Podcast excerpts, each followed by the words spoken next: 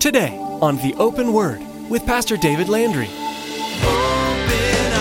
Hearts, change us from within by the open word. Give us ears to hear your truth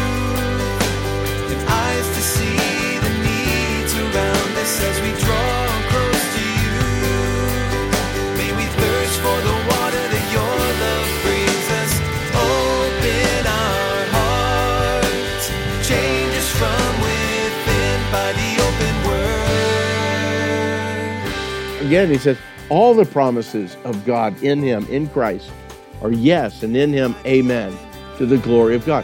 Paul wanted to reground the Corinthians in the assurance of God's word because if the minister of God is, is flaky and he's one way one day and another way another day, then maybe God is that way. And maybe I can't really trust God if his ministers are that way. And Paul says, no, you need to understand, no, our God is secure, our God is steadfast. God alone is the one in whom you can place your full trust. Pastor David assures us that although so much in life is changing and uncertain, God is steadfast and strong. Paul's defense to those who criticized him was that it was God in him that fueled his ministry. Therefore, when we are weak or endure trials in life, those are moments we can understand how God is with us. Assurance comes from God because of His great love, which can be experienced now in a relationship with God. Now, here's Pastor David with part three of today's message entitled Love in the Midst of Conflict.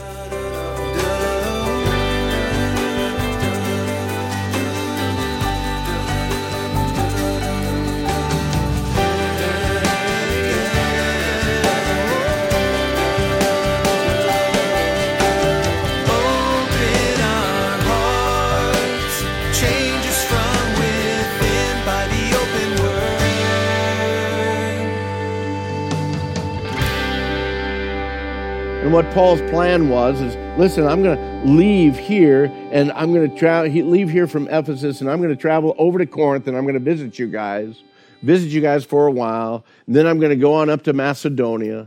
And then I'm going to come back down to you guys, and I'm probably going to spend quite an extended time. I'm going to stay with you maybe through the winter. So that's what he had written to them. That's what they understood.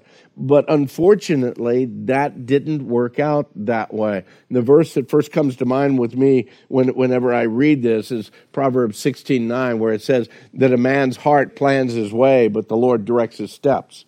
You know, there's there's a lot of things that we can plan and purpose in our life, and yet man, we do it with a full heart. We do it with a great desire. We believe that it's led by the Lord, and yet suddenly, man, things change, and the Lord directs us in a different way. And perhaps that's exactly what taken place here with Paul. Perhaps Paul had planned to take that opportunity to visit Corinth both before and after he had gone to Macedonia. Undoubtedly, he had shared with him his desire to do that in that earlier writing, but the Lord de- redirected his path. So if the journey had gone as planned, though, you need to understand his first visit would have been the first time that he visited them in three years since the planting of the church.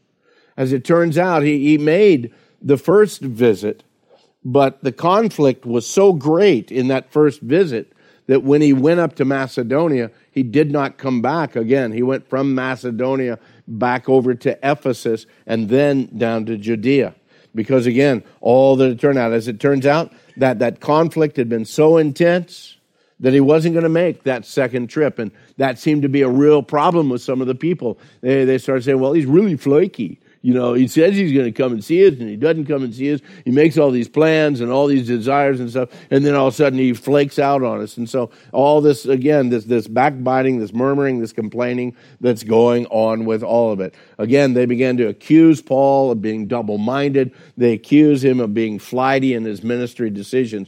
Look what verse 17 says. Therefore, when I was planning this, did I do it lightly? Or the things I plan, do I plan according to the flesh? That with me, there, on one hand is yes, yes, but on the other it's no, no. But as God is faithful, our word to you is not yes and no. For the Son of God, Jesus Christ, who was preached among you by us, by me, Silvanus, and Timothy, was not yes and no, but in him was yes. And then he just puts in this theological truth. He says, For all the promises of God in Christ, in him, are yes and in him, amen, to the glory of God through us. So Paul tries to help them to understand that neither his initial plans nor the change of plans, none of that was done lightly. None of that was done without prayer and without full consideration. He uses it also as an as a opportunity to assure the Corinthians that our God is steadfast. Our God isn't flippant. Our God isn't one way one day and another way the next simply because of circumstances that we find ourselves. Again, he says, all the promises of God in him, in Christ, are yes, and in him, amen to the glory of God. Paul wanted to reground the Corinthians in the assurance of God's word because if the minister of God is, is flaky and he's one way one day and another way another day, then maybe God is that way. And maybe I can't really trust God if his ministers are that way. And Paul says, no, you need to understand, no, our God is secure, our God is steadfast. There's no doubt that the plans of man at times they're going to change due to circumstances. I mean, I could I could go probably year after year after year of the 25 years we've been in ministry here of things that we man we prayed about we talked about we discussed we thought hey here's a great direction for us to go as a ministry or here's a great program that we could do as a ministry and then all of a sudden nah that didn't work out. Let's do something else. Let's go a different direction. Again the plans of man will change. Sometimes circumstances happen beyond the power to make that, that change or that difference. Man, you, you want to go this way, but events take place. It's just not happening. And yet, the plans and the purposes of God in our lives, church, we need to understand they are solid. God's plans are sure, God's plans are secure. Even Balaam, the Old Testament prophet. You remember him. He was the, uh, the prophet for hire or the prophet for profit, uh, if you know what I mean. He, he was a guy that you, you, know, you could buy his prophecies. Balak wanted him to go and prophesy against Israel, and he just couldn't do it. And finally, Balaam says, he says, What? God is not a man that he should lie, nor the Son of Man that he should repent. Has he said it? And will he not do it? Or has he spoken? and will he not make it good? Beloved, that's the kind of God that you and I serve. When his word declares something, we can stand fast on that word. When his promise comes through to us, we can stand on those things. Even though the world is shaken all around us, even though the winds might blow strong from all kinds of directions, we find ourselves in a whirlwind or a tornado. You need to understand our God stays secure in the midst of all of that. And even as Paul says in Romans chapter 3, verse 4, let God be true and every man a liar.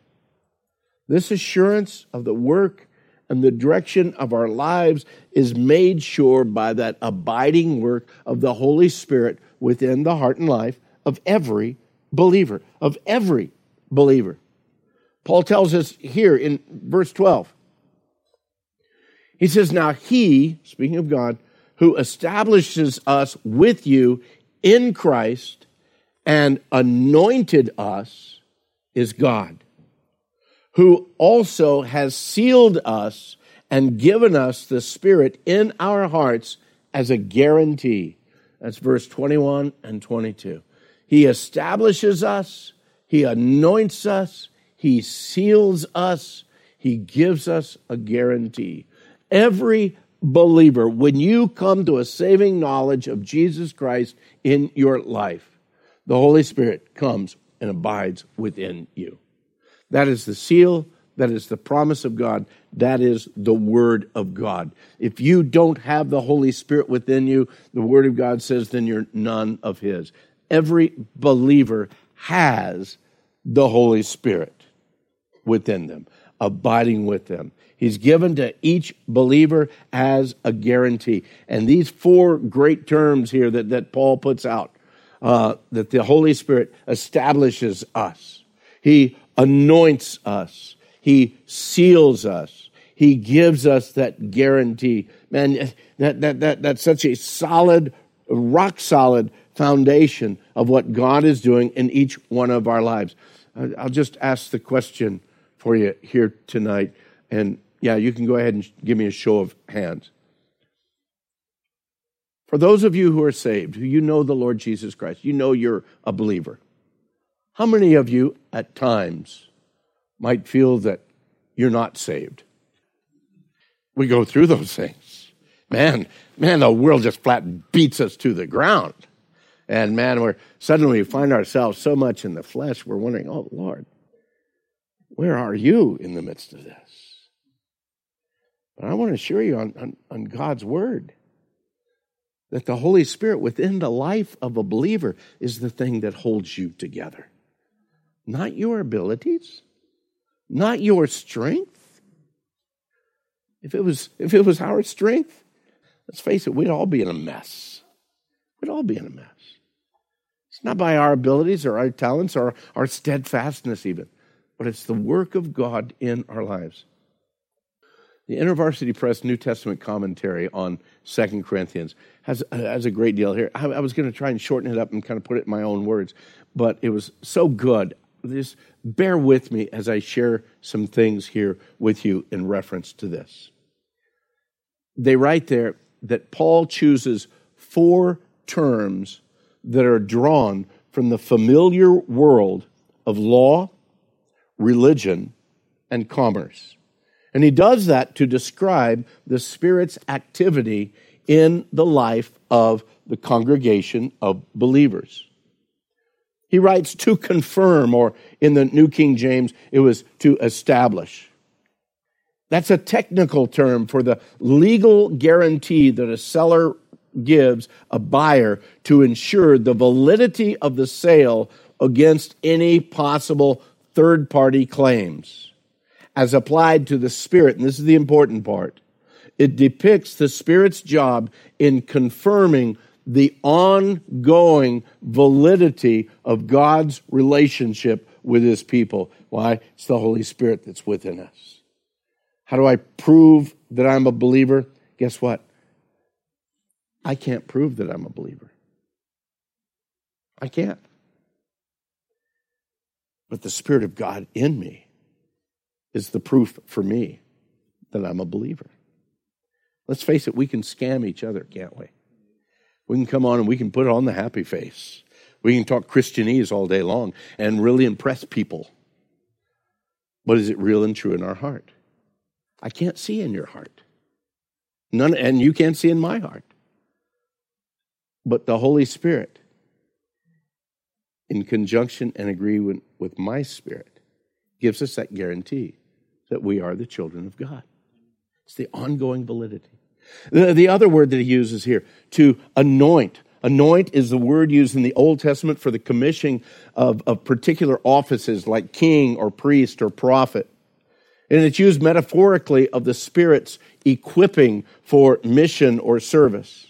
By the action of anointing, Paul has in mind the Spirit's empowering or equipping the church and individual believers to carry forth Christ's mission into the world. So you see, it's the anointing of your of the Holy Spirit within our life that empowers us. Now, let me stop right here and say this.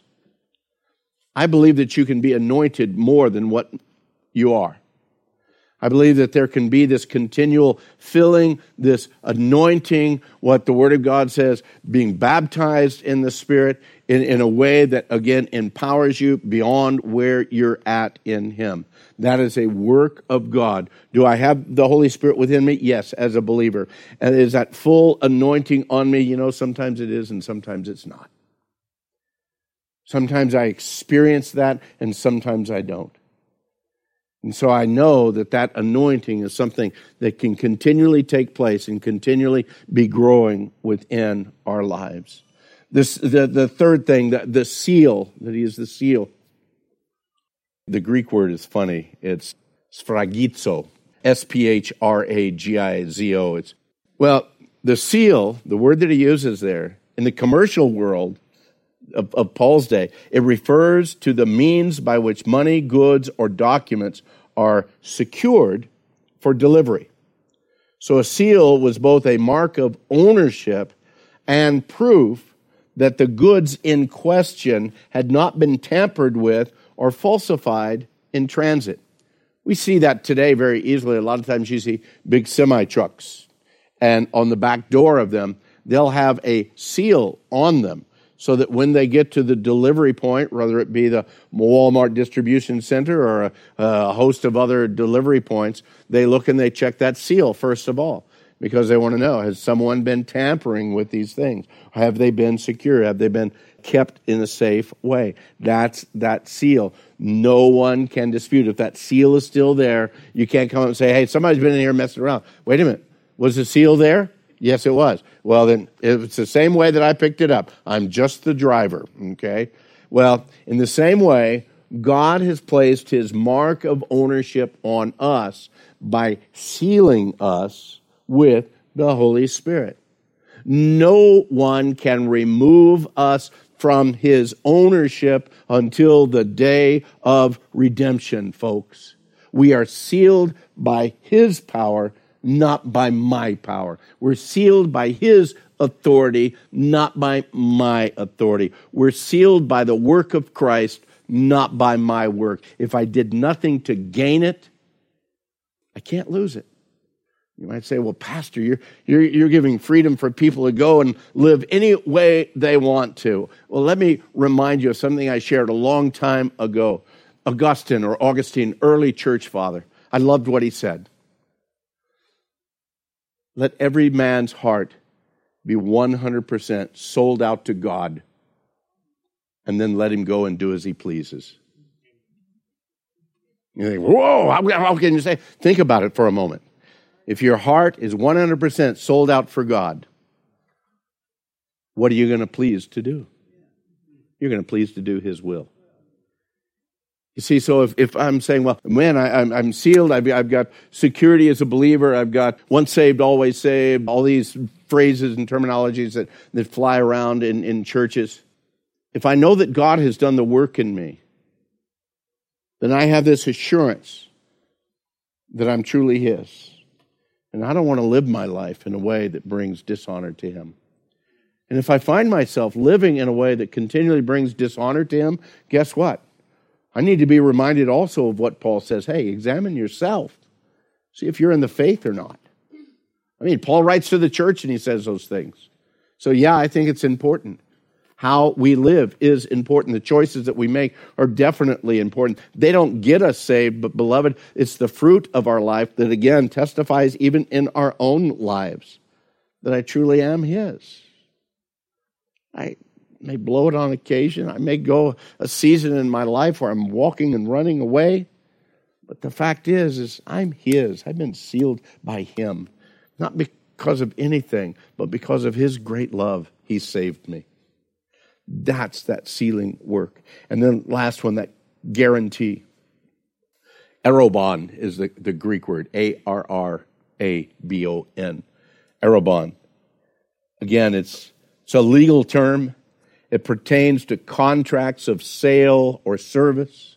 And in the case of a contract of sale, the arrabon in, in Hebrew law was something handed over as security to be reclaimed at a later date, while in Greek law it referred to the earnest money that a buyer would give the seller prior to the actual sale or delivery of the item. So today, bringing that into today's frame of mind, Today, we might think in terms of a down payment that we would make on a house or a car with the intent of paying the balance at some future date. I want to buy your car. I can't afford it all today. Here's $500. I'll pay the rest, uh, you know, in, in two or three weeks. Let me get the loan or find the money or whatever. Here's $500. That's the guarantee that I'm coming back for it. Now, if you were selling a car, say a car for $5,000, and I came up to you and I said, Hey, I really want your car. Let me give you a down payment for you for it. And I gave you $2. Would you consider that a down payment? No, because you know that's that's not very that's not very impressive. Two dollars. Now you'd walk away from two dollars. I'm waiting until I get a good buyer on this car. You can keep your down payment or whatever. I'm, no, no, that's not going to work. But if I came up to you I gave you something of great riches, of great value. I, for you and I as a believer, the Holy Spirit within our lives. He gives us the Holy Spirit within our lives as that guarantee that, hey, I am going away, but I'm coming again. I'm going to receive you unto myself. Where I am, there you might be also. That's the guarantee that you and I have the Holy Spirit within our lives. And Paul says, man, that's what God has given us. You want to hear something really cool? In the Greek language, even today in Greece, the he herabone. You know what that is? See, I don't think we have any in there. But some of you ladies have had one in the past. It's called an engagement ring. An engagement ring. The he herabone, the arrabon, the guarantee. If he gave you a cigar band, that's not much of a guarantee, ladies. but if he gave you something of great value, you know, this is my promise, this is my guarantee. I want you as my wife. You see, that's what God has done for us. He's given us His Holy Spirit. Why? Because He wants us as His bride, as His bride. And that's the hope, that's the assurance, that's the seal. Man, that's the anointing, that's the promise that's ours in Christ. After giving that great assurance to the church there at Corinth, Paul explains to them there was a good thing for him that he didn't come back to Corinth that second time. Look what he says here as we kind of finish up this little area. Verse 23 Moreover, I call God as my witness against my soul, that to spare you I came no more to Corinth. Not that we have dominion over your faith, but we're fellow workers for your joy, for by faith you stand. You see, Paul didn't want to go back and be the heavy hand. He didn't want to be that guy, you know. Oh no, here comes Paul and everybody fearing that Paul. No, he, he loved them so much he wanted to come. And he said, man, I'm, I'm glad I didn't come back to you because I would have had to have been the heavy hand. But look at this and then we'll close with this. Chapter two of Second Corinthians. No, we're not going to go through the whole chapter, but I think these first couple of verses tie in with what we're saying here. Paul says, But I determined this within myself, that I would not come again to you in sorrow. For if I make you sorrowful, then who is he who makes me glad but the one who has been made sorrowful by me? And I wrote this very thing to you, lest when I come, I should have sorrow over those from whom I ought to have joy, having confidence in you, in you all that my joy is the joy of you all, or of y'all, if you want to put it that way. And verse 4 For out of much affliction and anguish of heart I wrote to you with many tears, not that you should be grieved, but that you might know the love which I have so abundantly for you. What an amazing heart Paul had for these people. It continually brought attack after attack, and yet his love continued. God grant that we might have that same kind of patient endurance and humility with each other within the body of Christ.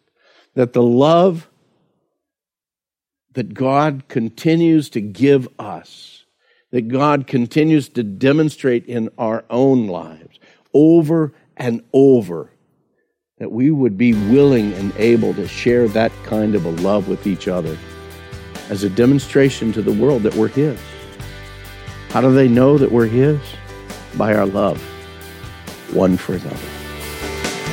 Open our hearts, change us from within by the open word. 2 Corinthians 5:17 tells us that if anyone is in Christ, he is a new creation.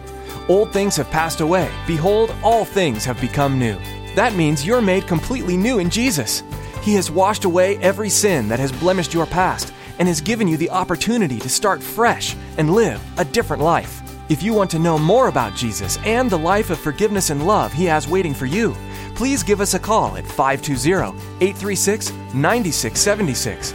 That number again is 520 836 9676. You can also send us an email by visiting our website at theopenword.com. As a next step, we encourage you to find a solid Bible based church to help you grow in your walk with God. With a special invitation regarding that, here's Pastor David. Yes, thanks, Chris. Even as believers, most of us need a fresh start at times. I hope that today's message has encouraged you in your faith and given you a hunger to learn more about God. If you're in the Casa Grande area and are looking for a church to attend, I'd be honored to have you join us here at Calvary Chapel of Casa Grande. You can find directions and service times by visiting theopenword.com and following the links at the bottom of the page to our church homepage. We'd love to have you get connected in, being a part of our time of worshiping our Creator and studying the words of the Bible verse by verse as we all strive to grow closer to Him each week. Thanks, Pastor David. We're so glad you joined us today here on the Open Word. Pastor David will return to share more from the book of 2 Corinthians right here on the Open Word. Make us more